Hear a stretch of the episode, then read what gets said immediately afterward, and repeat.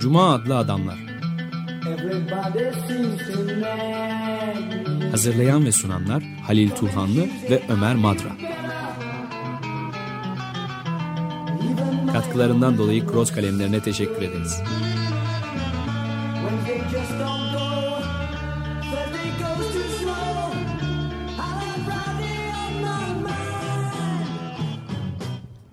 Merhaba Lil, hoş geldin. Teşekkürler.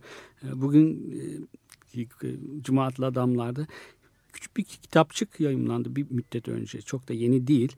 Judith Butler'la Spivak'ın arasındaki bir söyleşi daha çok Butler konuşuyor ama e, ulusal sorun e, azınlıklar, ulusal azınlıklar meselesine değiniyorlar ve o kitapta o söyleşi daha doğrusu doğrudan bizi Hannah Arendt'in 1951'de yazmış olduğu Ulus Devletin Yıkılışı ve İnsan Haklarının Sonu adlı bir çok önemli bir yazısına gönderme e, gönderiyor.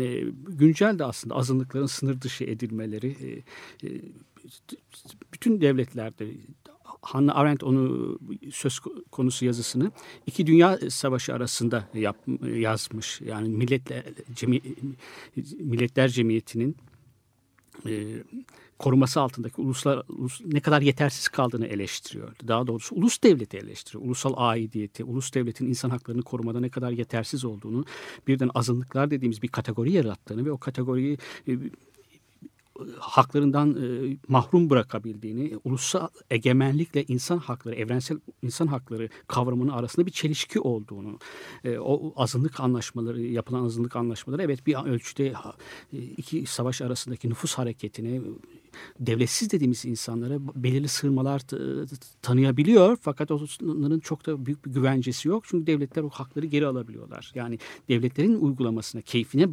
bıraktığımızda pek e, anlamı yok o hakların. Çünkü egemenlik hakları var. Kimlerin yurttaş sayılabileceğini, kimlerin sayılmayacağını devletler e, kendileri kararlaştırıyorlar.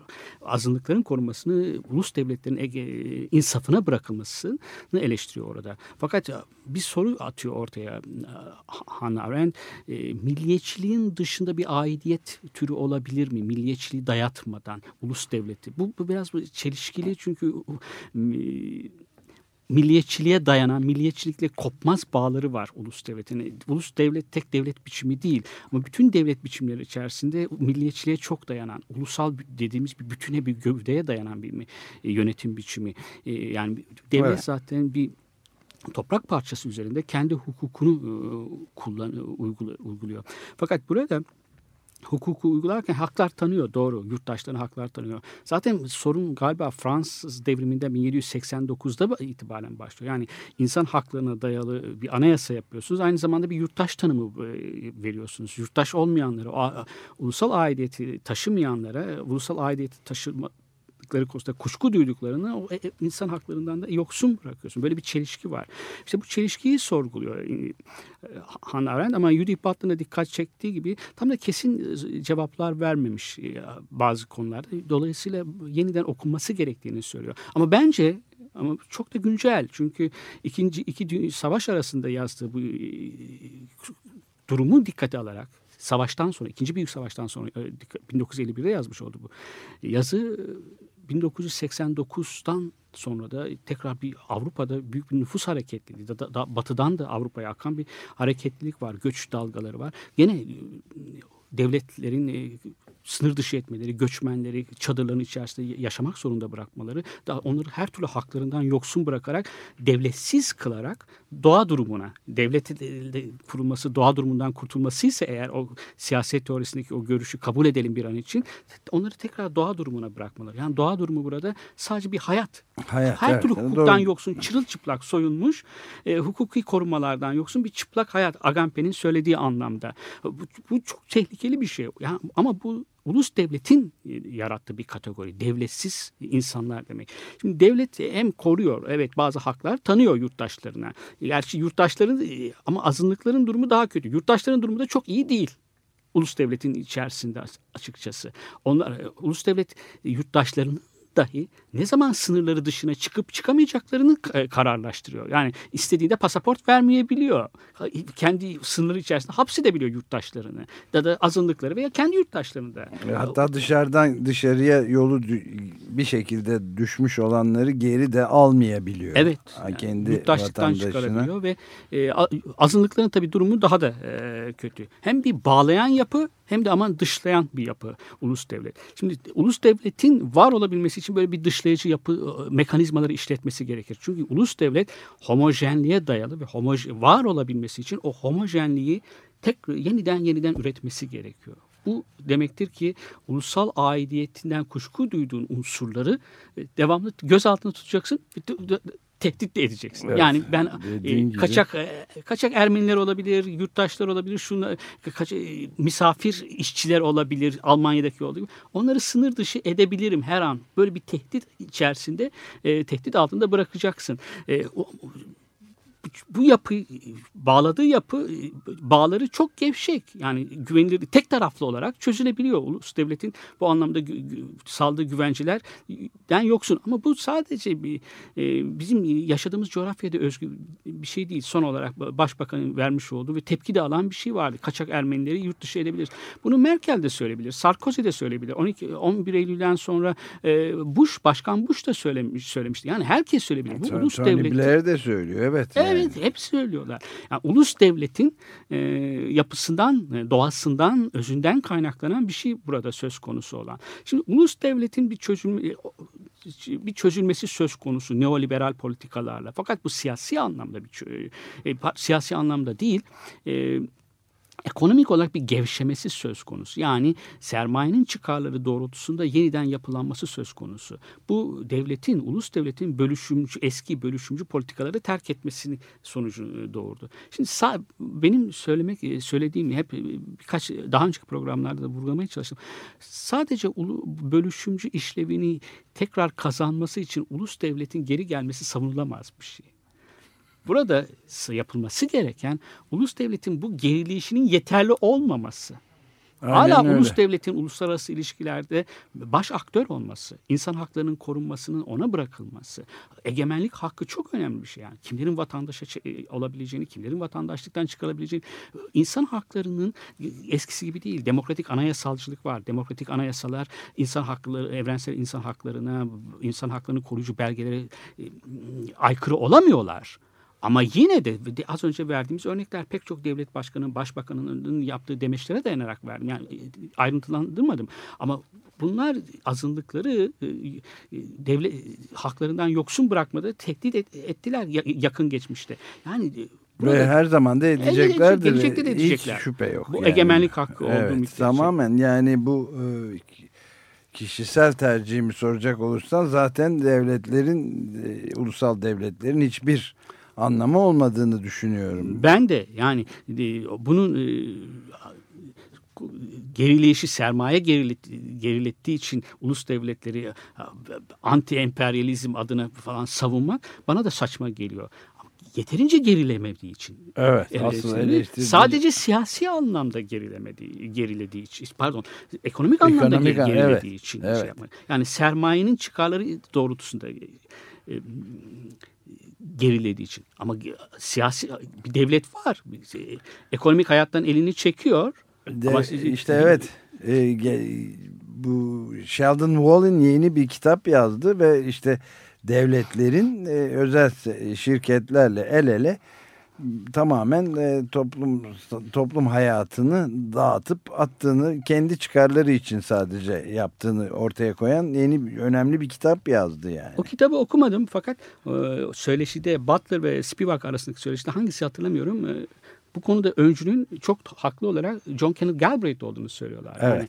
Yani, e, refah devletinden çekilip menajer e, yönetsel devlet olduğunu. E, evet şimdi çekildi. zaten alt başlığı da Sheldon Wallen'in kitabının yönetsel devlet. E, yönetsel demokrasi Heh. diyor. evet yani, yani. E, ama bu, bu arada Sheldon Wallen çok önemli bir siyaset bilimci. E, Kenneth Galbraith de daha önceden bunu yani evet. altını çizmiş. Hatta e, C. Wright Mills yöne, e, evet, aynı takım bunlar. Evet şimdi bunun e, çok ciddi bir demokrasiyi tamamen ortadan kaldırma tehlikesi. var. Evet. evet kriz içinde olduğunu zaten onu anlatan boy, başlı başına bir kitap. Ve şimdi şey evrensel oldu. demokratik bir e, ev, dem, evrensel bir demokratik bir yapının kurulması gerekiyor. Yani burada e, ulus devletin savunulması falan söz konusu olmamalı bence. Aynen Aynen öyle. Bir ara verelim istersen ve devam ederiz. Neutral Milk Hotel'dan dinleyeceğimiz bir parçayla veriyoruz arayı. Two-Headed Boy.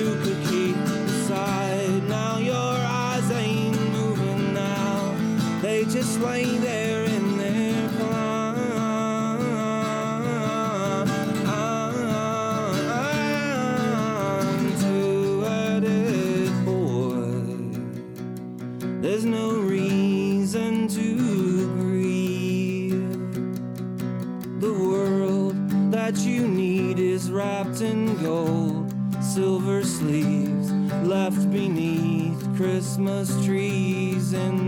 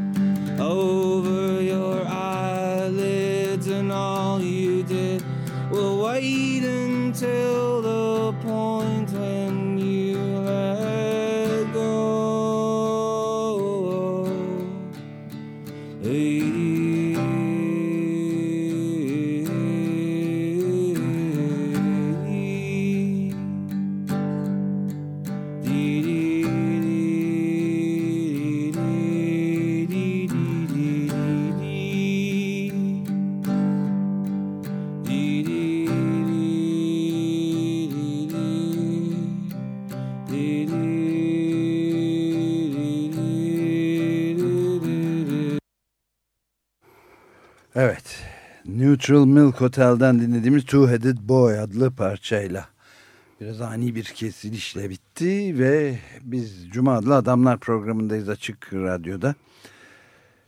Ve Halil Turhanlı ile birlikte Judith Butler'ın bir Gayatri Chakravorty Spivak'la yapmış olduğu bir konuşmadan e, üretilmiş küçük bir kitap var elimizde Agora kitaplığından Türkçesi Osman Akınhay'a ait. Oradan da bir göndermeyle Hannah Arendt'in e, Totalitarizmin Kaynakları başlıklı bir derlemesi yani iletişim yayınlarının çıkarttığı orada da bir yazısına atıf yapıyoruz. Ulus devletin yıkılışı ve insan haklarının sonu. Bunu e, da çeviren de Bahadır Sina Şener. Evet ulus devletin sorunlarından bahsediyoruz. E, Çok önemli ve demokrasinin ne kadar tehlikede olduğuna Evet, ilişkin yani meseleler. Demokrasinin geliştiği ölçüde geliştirmek e, biraz da ulus devletin gerileyişine bağlı aslında. Çok açık söylemek Evet, gerekirse. demin sözünü ettiğimiz Onu da ver şeyde, istersen evet, şey, o belki e, yani yeni yayımlandı. Daha doğrusu paperback olarak yeni yayınlandı. Geçen yıl çıkmıştı Sheldon S. Wallen'in kitabı. Oradan da Democracy Incorporated başlığını taşıyor. Çok uygun bir ad.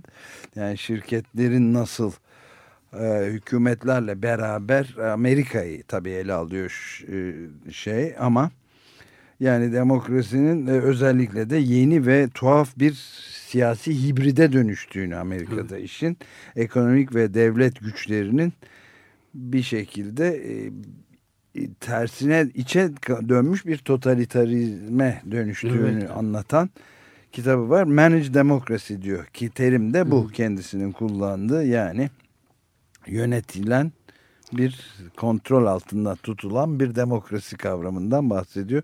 Wallen de bunu da eklem ben Çağımızın da en cesur, e, entelektüel cesareti yüksek olan siyaset bilimcilerinden birisi herhalde değil mi? Volin. Evet hatta düşünür de Evet, diyebiliriz. doğru. yani çok önemli siyasi düşünürlerinden de biri e, kendisi de emeritus profesör Evet. hala Princeton'da galiba değil mi? Galiba. Evet. Evet, ulus devletin e, bir kategori yarattığını, azınlık kategorisi yarattığını söylemiştik. Çünkü e, yurttaş olabilmesi için, yurttaş tanıyabilmesi için, tam e, koruma altına alabilmesi için bir e, ulusal aidiyet e, şartını öngörüyor. Yani e, milliyetçilikle kopmaz bir bağı var aslında. Ulusalcılıkla diyelim, Evet. milliyetçilikle diyelim. Ulus, e, ulus dediğimiz o bütünün e, konsensüsüyle e, kurulduğunu e, kabul ediyor, varsayıyor. Ve bu konsensüse, azınlıklar dediğimiz kategoride bu konsensüse katılmamış olanlar.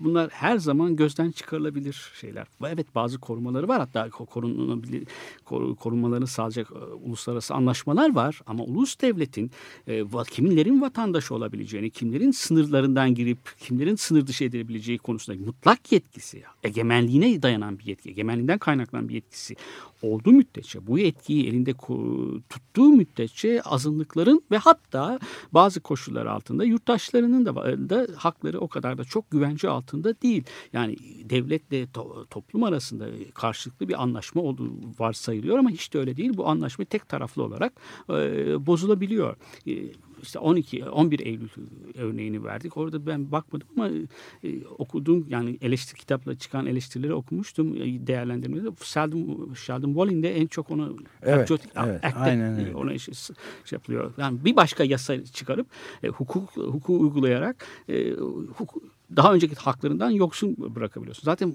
hukuk devleti, hukuka dayanan devlet biraz e, tartışmalı bir şey bence. Yani hangi hukuk, nasıl bir hukuktan bah- bahsediyoruz? Hukuk haklardan mahrum etmek için de e, Kullanılabilir. Nazi silah birçok var. tabii. Vichy e, Fransa'sında var. İnsanları haklarından mülkle, mülksüzleştirmek için şey yapıyorsun. Yasalar Evet, çıkarabiliyorsun. ve bunun teorisini de hukuk Evet. teorisini de yapan Carl Schmitt gibi Evet, insanlar evet, oluyor evet. tabii. Yani. Yani devletin uyguladığı şiddete bir meşruluk kazandırabiliyor bazen hukuk. Öyle bir hukuk da var. Yok haklardan yoksun bırakabiliyorsun.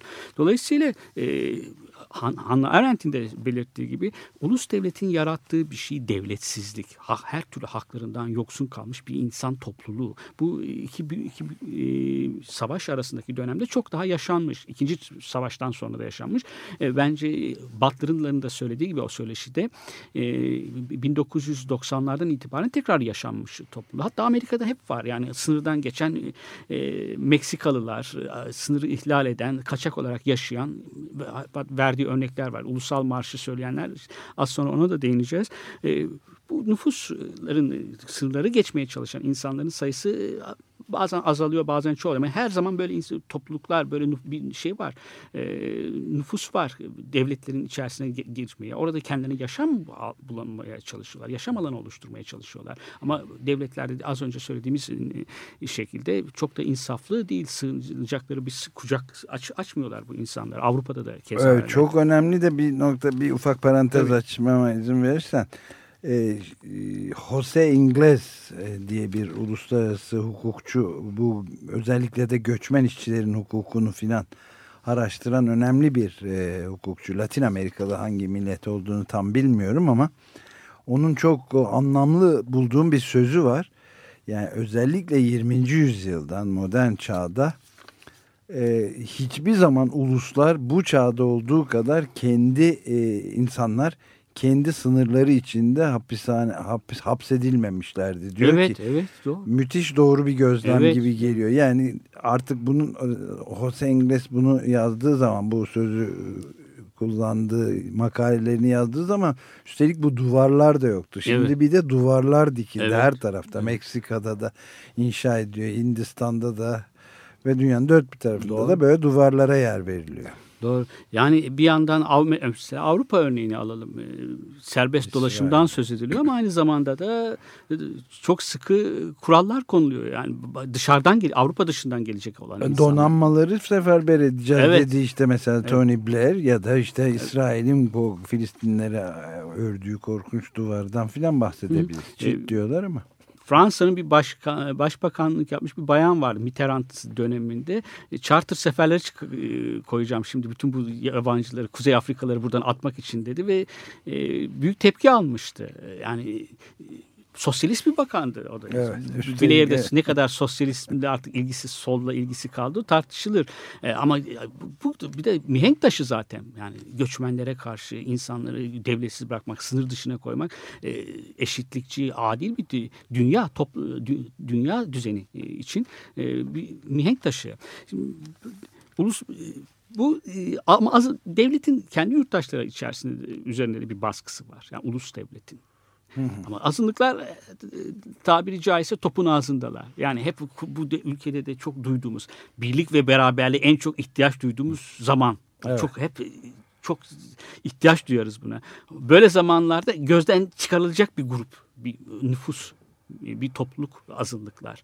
E, bu ülkenin tarihine bakalım. Yani çok uzaklara da gitmeye gerek yok. E, ço- örnekleri çoğaltmak için elbette gidebiliriz. Ama hep e, mağdur olanlar, birinci dereceden, ilk elden mağdur olanlar azınlıklar gerçekten de bu ülkede. 1915'te, 1950'lerde hep e, varlık vergisinden, 5-6 Eylül, 6-7 Eylül olaylarından hep hep hep onlar e, mağdur olmuşlar.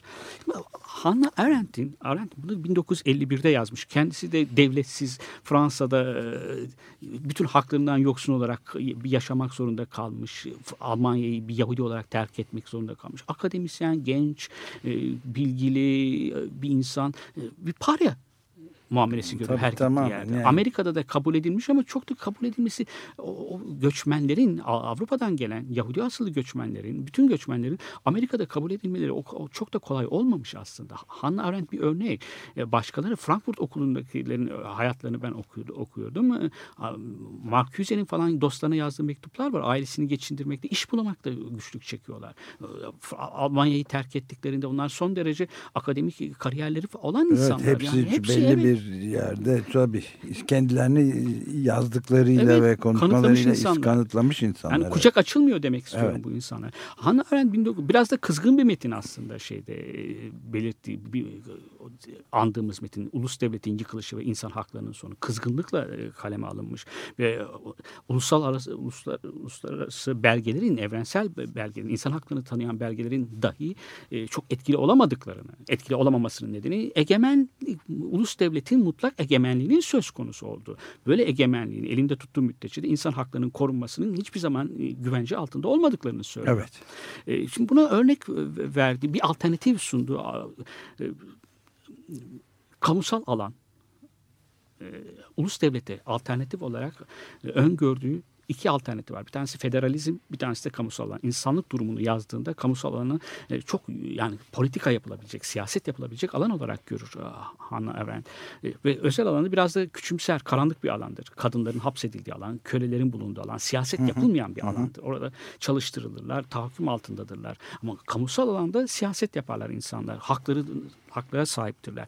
Bu, bu kamusal alanı antik Yunan'daki toplumların polisi, şehir devletini ulus devlete bir alternatif olarak görüyor. Demokrasinin daha iyi işleyebildiği bir e, siyasi yapı olarak e, gör- e, görüyor Hannah Arendt. Bir Amerika'daki deneyiminden, Amerika'daki yaşantısından yol, e, daha sonra geliştirdiği şey de federalizmi şey, e, örnek alıyor. Ulusal aidiyet bağı aranmaksızın insanların bir arada yaşayabildikleri bir yapı olarak Evet siyaset en en, en a- akla uygun ve vicdana uygun formüllerden biri olarak karşımıza çıkıyor. Ben de aynı fikri paylaşıyorum yani. Evet, e, yani hem kamusal alanı nosyonunu hem de federalizmi, federalizmi bir yapı olarak örgütle politik örgütlenme olarak e, ulus devletin e, bir alternatifi olarak görüyor. Burada ulus devletin şiddetli bir eleştirisi var. Ama başka bir soru da daha da soruyor e, Hannah Arendt. Yani e, ulus de bir aidiyet kavramından da vazgeçmiyor e, bütün bütüne. E, milliyetçiliğin dışında bir aidiyet mümkün müdür insanların? E, evet yani yurttaşların, insanların birbirlerine karşı devlete değil de birbirlerine karşı bağlılıklarından dolayı bir aidiyet du- duyabilirler. Dayanışmadan ötürü başka diye devlete ilişkilerinden bağımsız olarak, ayrı olarak. Bir de e, Spivak'ın verdiği bir örnek var. E, burada orada tekrar Hannah Arendt'e gönderme yapıyor. E,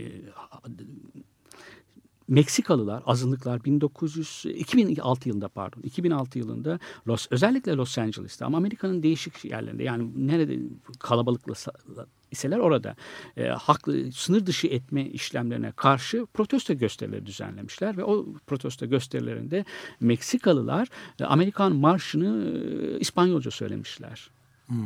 E, şimdi e, bu da Bush'un bir sözü ama bu marş sadece İngilizce söylenebilir e, sözü. Yani İngilizce bir e, bir dil. Bu dili söylemeyen, bu dili mükemmel bir şekilde konuşamayan bu ulusa da ait değildir demek. Şimdi burada iki şey var. Ulusal marşı söylüyorlar ve bu insanlar kaçak işçiler bunlar. Kamusal alana çıkıyorlar. E, Orada ülkede kalmak ve hak sahibi olmak istediklerini söylüyorlar ve ulusal Amerikan ulusal marşını da bir başka dilde konuşuyorlar. Yaptıkları şey ulusal dili marşı İspanyolca konuşurken e, başka bir ulusun bir baş bu kadar homojenliği olması gerekmediğini belirtmek istiyorlar. Bir ulus bir topluluğun içerisinde e, Amerika'da heterojen bir yapısının olması olabileceğini belirtiyorlar. Başka dili konuşan insanlar da olabileceğini sö- söylüyor, söylemiş oluyorlar. İkincisi bu insanların hiçbir hakları yok. Bunlar kaçak, federal şey göçmen bürosu bunları bulduğunda atacak zaten. Bu insanlar çıkıp e, kamusal alanda e, politika yapıyorlar. Yani e, gizlenmesi gereken kaçak işçi olarak bu çalışan insanlar orada barınmak, sığınmak ve sınır dışı edilmemek istediklerini söyler.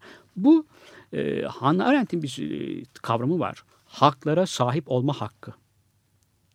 Bu hiçbir hukukta düzeninde yazılı olan bir şey hak değil aslında. Hiçbir anayasada yok. Demokratik hangi ana- demokratik anayasayı açarsan aç bunu bulamazsın. İnsan hakları beyannamelerinde e, insan hakları sözleşme insan haklarını düzenleyen sözleşmelerde de uluslararası sözleşmelerde de yok. Ama yazmasına zaten gerek yok. Evet. Sadece bir insan olarak doğduğu için var insanın. Yani insan e, siyasi haklara e, sahip olmak, siya- siyasete siyasi alana bağlanmak, çıplak olmaktan korunmak, üzerine hakları bir giysi olarak giymek. Ama haklar da zaten kullanıldıkları için var. Haklar sadece e, yazılı ola- olmaları hiç gerek e, kullanılmıyor iseler buna gerek yok zaten haklara etkin değilseler. Yani burada insanlar haklara sahip olma haklarını savunuyorlar. Bize hak tanıyın diyorlar. Bu o kadar temel bir hak ki dediğim gibi ya da Hannah Arendt'in vurguladığı gibi e, bunun yazı, herhangi bir yazı, şekilde yazılı olması hiçbir gerekli yok. Bir belgelerde yazılı olması gerek yok.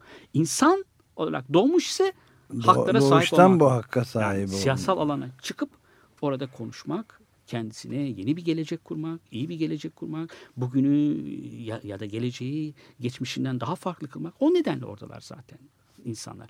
Bir ülkede kovulmuşlar, iyi muamele görmemişler, iyi- o ülkedeki hoşnut değiller durumlarından bir başka yerde hayat arıyorlar kendilerine. Ama bu hayatı kurabilmeleri için öncelikle de gerçekten haklara sahip olmaları gerekiyor. Çıplak olmamaları, doğa durumuna gönderilmemeleri gerekiyor. E, kaldı ki yani şeyin durumunda e, Meksikalı işçilerin durumunda bu NAFTA gibi bir antlaşmayı yaptığı zaman kendi e, ülkesinde zaten üretim yapma hakkı çok e, çoktan elinden al- alınmış, yersizleştirilmiş ve yurtsuzlaştırılmış insanlar NAFTA dolayısıyla yani o Amerikalar arası e, serbest ticaret tica- o bölgesi dolayısıyla pardon. evet. Yani oradan zaten artık Amerika Amerika Birleşik Devletleri'ne göç etmeye adeta mecbur bırakılıyorlar. Çünkü Evet, kendi evet. ayakta kalacak bir üretime e, sahip olamaz hale geliyorlar İşte yani. O NAFTA demin de söylediğimiz gibi e, sen de söyledin e, sadece serbestliği tica, e, e,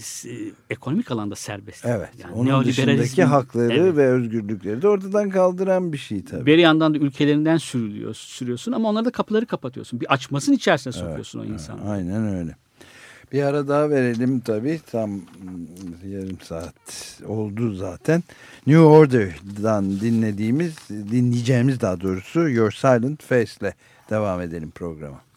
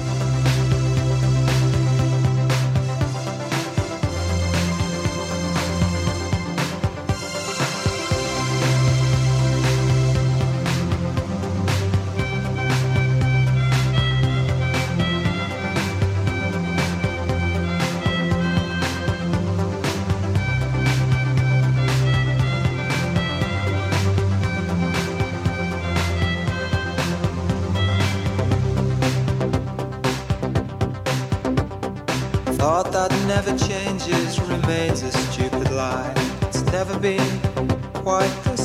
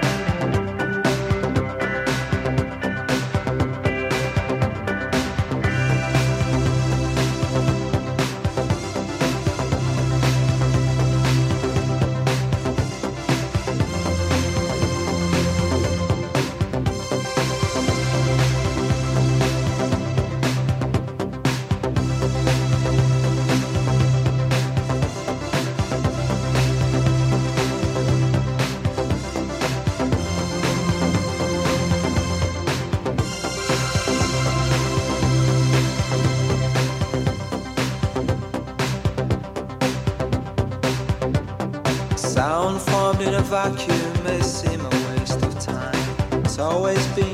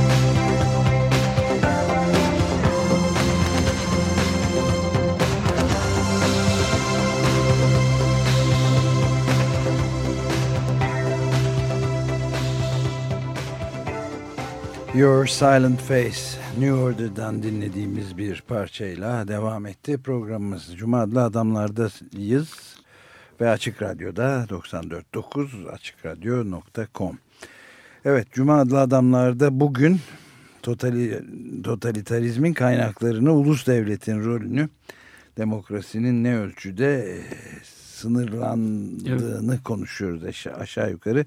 Elimizde de Hannah Arendt'in Judith Butler'ın kitapları var. Esas kal- kalkış noktası olarak ben de bir Sheldon Wallen'den ufak bir tutam ekledim. Doğru. Ee, iyi de ettin, çok da iyi ettin aslında.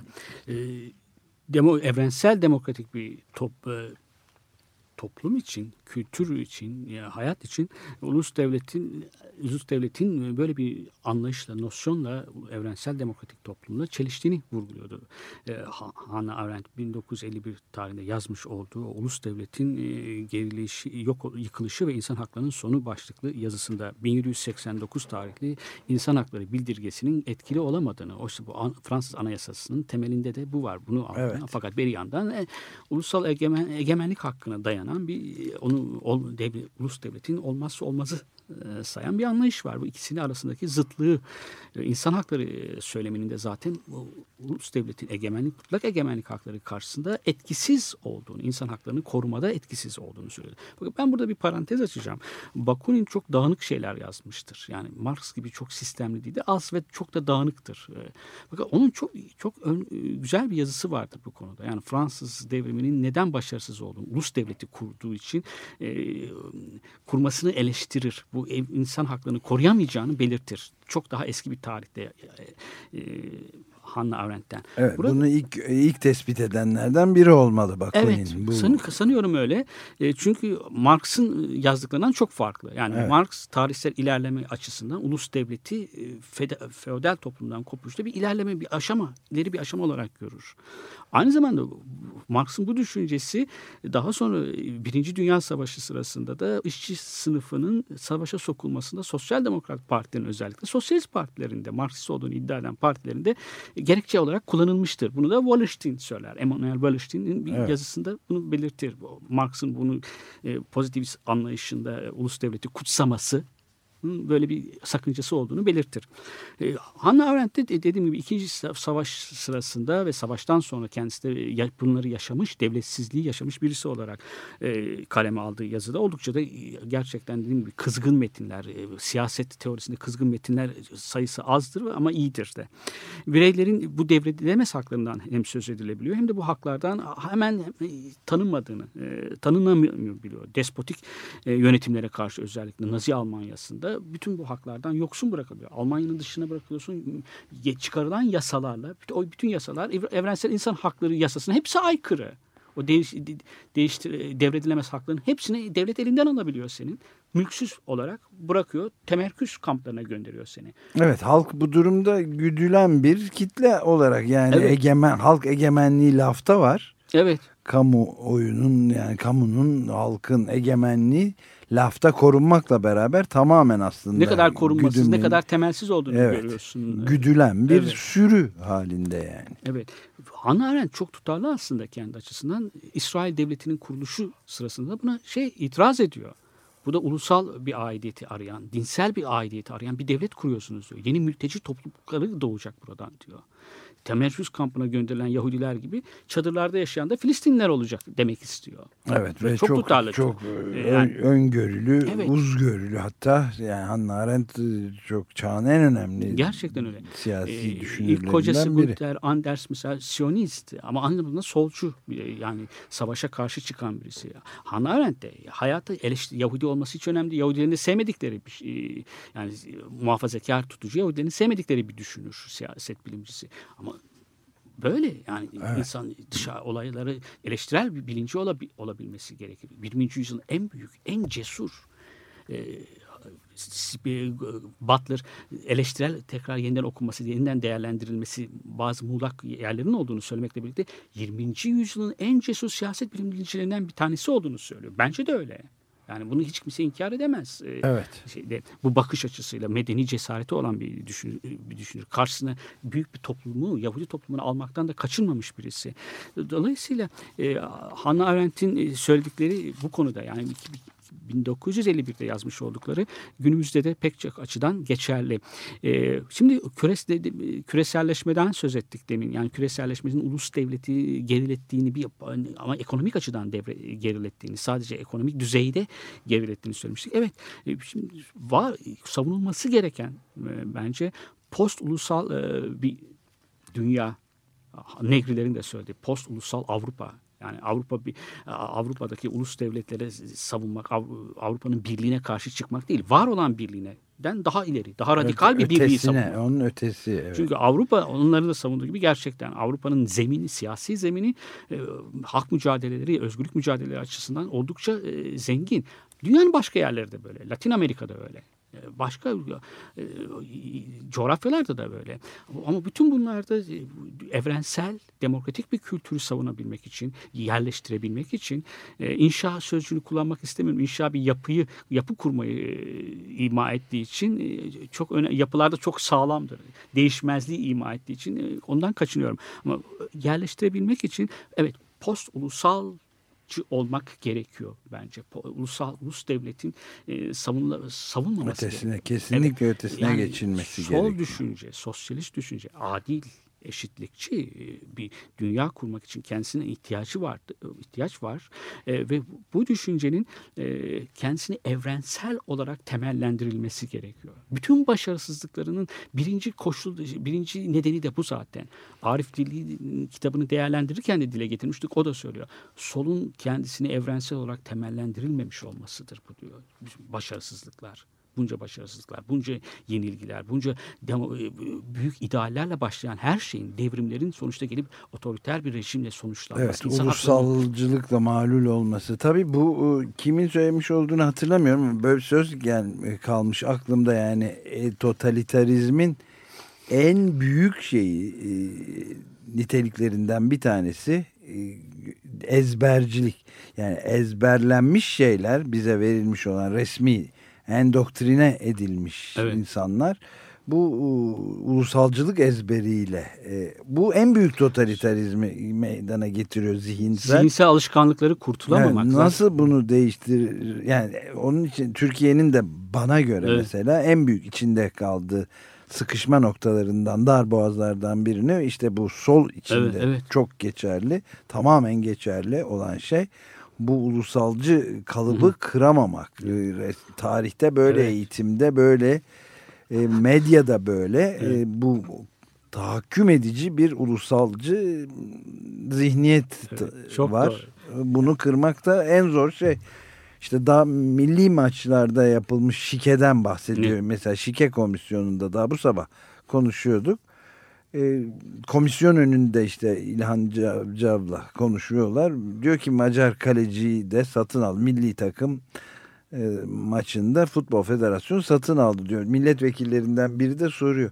Ne yani kendi ulusunu da mı sattı? Evet.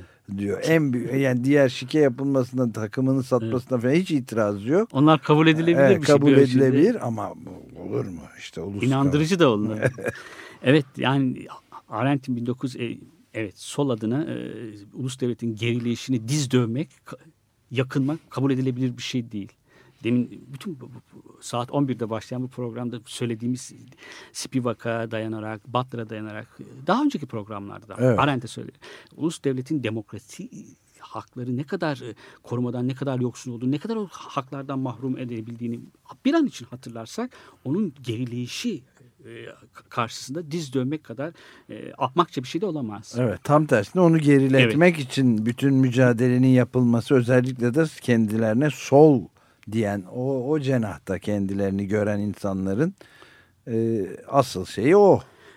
Arendt o yazısında bahsettiğim 1951 tarihindeki yazıda ulus devlet başından itibaren siyasal olarak kusurlu bir yapıdır diyor. Başından itibaren yani baş, homojenliğe dayalı. Homojenliği yeniden varlığı homojenliği yeniden üretmesine dayalı bir şey, bir yapı.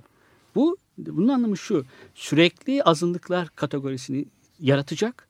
Onları denetimi altında tutacak ve yeri geldiğinde de dışlayacak. Hatta kıyma e, onlara onlara karşı bir kıyıma girişecek. Katliamlara da girişecek.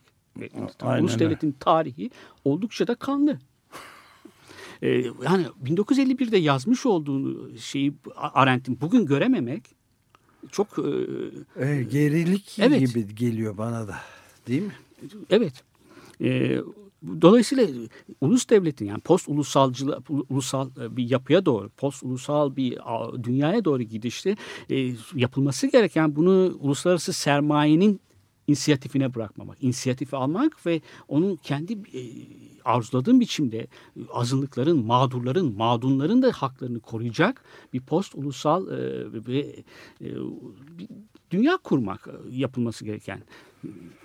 Evet burada tabii çok ilginç de bir çelişme var. Bu çelişki göze çarpıyor. Yani şirketlerin gücü, büyük Evet. şirketlerin gücü sanki onlar devletin kontrolünü istemiyorlarmış gibi. Özellikle Amerika'da hiç işte bırakalım serbest e, bırakılsın diye. Tam tersine aslında görünmeyen tarafı büyük bir riyakarlık var. Evet, çok ikiyüzlülük. doğru.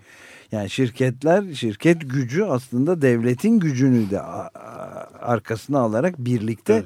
Bir tam bir aslında içe dönük bir baskı mekanizması oluşturuyorlar. Bu çevre konusunda da böyle, Kesinlikle genel öyle. yoksulların e, sağlık konusunda da eğitim konusunda da böyle. e, bir yani o yönetsel devlet dediği Sheldon Oo. Wallen'i okumadım ama John Kenneth Galbraith'in biliyorum. Yönetsel devlet şirketlerin çıkarlarına göre ülkeyi yönetmesi, şirket yöneticilerinin e, seçilmiş politikacılar üzerinde etkin olmaları, onların kendi e, menfaatlerini toplumun genel menfaatleriymiş gibi da- dayatmaları. Bu bir yandan da yoksulların hiçbir haklarının e, dikkate almaması yani yoksul kesimler ülkenin her ülkede farklılaş bölgesel farklılıklar var. Bir şehirde böyle farklılıklar var. İki- Bir şehir İstanbul'a bakalım yani bir İstanbul'un içerisinde kaç tane farklı İstanbul var?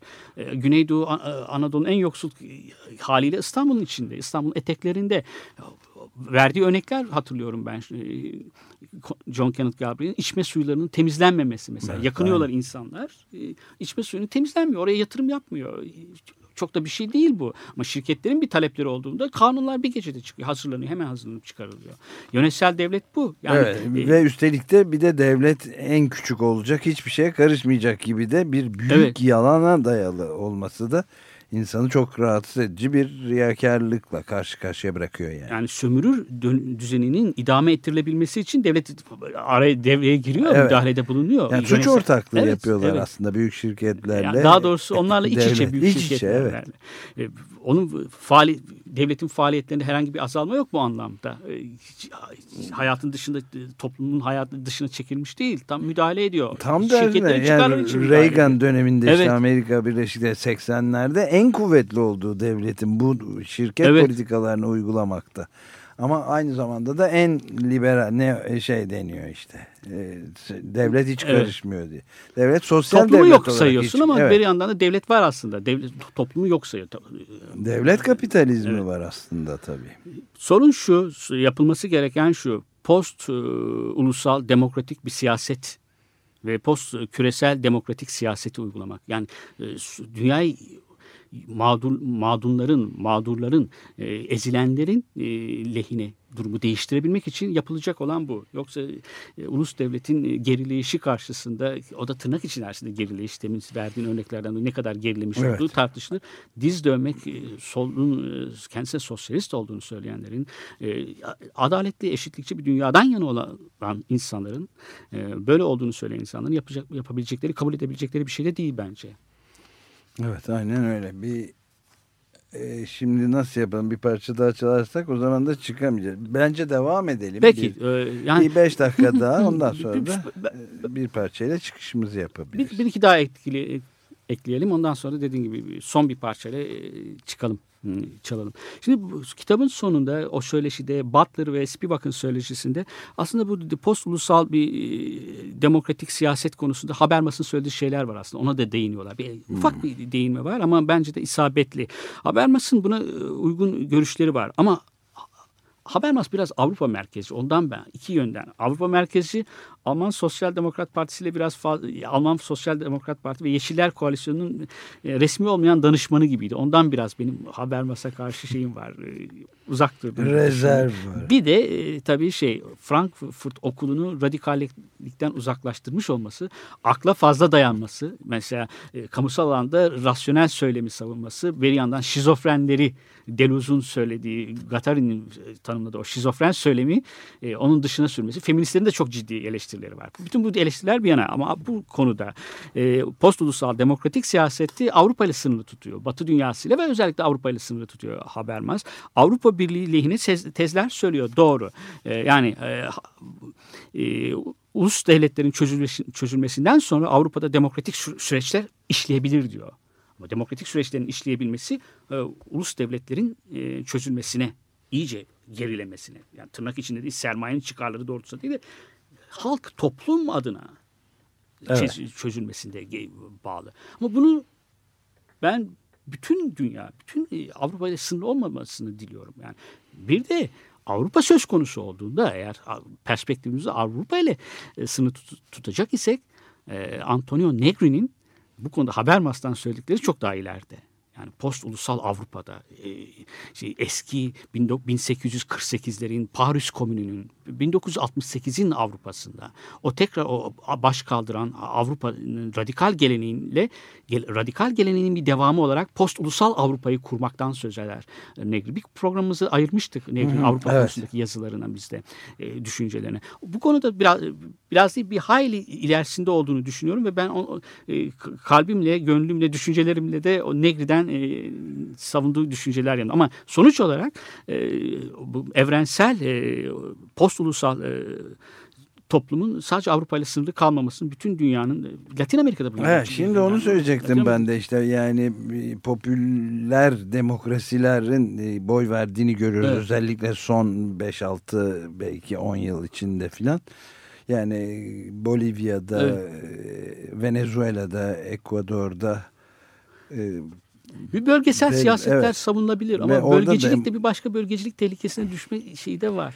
Var tabii ama demokrasinin de Evet. gerçekten burada yönetilen bir demokrasi olmaktan çıkarılıp işte sosyal devlet olarak da yani ha- yoksul geniş kitleler yararına da e, çalıştırılan bir demokrasi özellikleri de görülüyor gibi sanki. Özellikle Bolivya'da mesela. Evet bazı gelişmeler var onlar da e, takdir edilmeyecek şeyler değil aslında. Evet bu şekilde sonlandırıyoruz herhalde programımızı. Ee, Galaxy 500 ile bitirelim. Ve burada Isn't It a Pity adlı bir parçayı seslendirecekler. Bu da bir cover galiba değil mi? Yorum, George Harrison. George Harrison'ın bir bestesi. Isn't It a Pity geliyor Galaxy 500'dan ve hepinize günaydın diyoruz.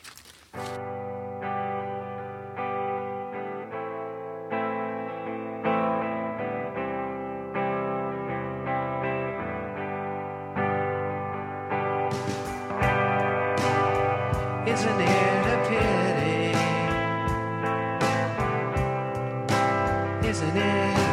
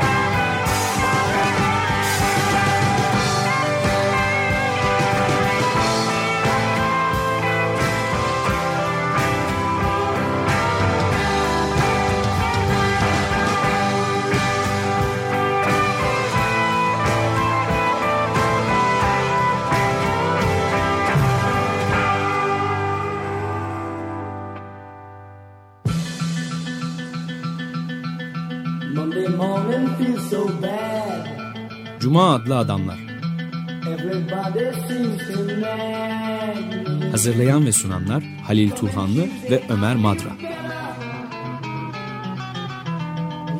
Katkılarından dolayı Cross kalemlerine teşekkür ederiz.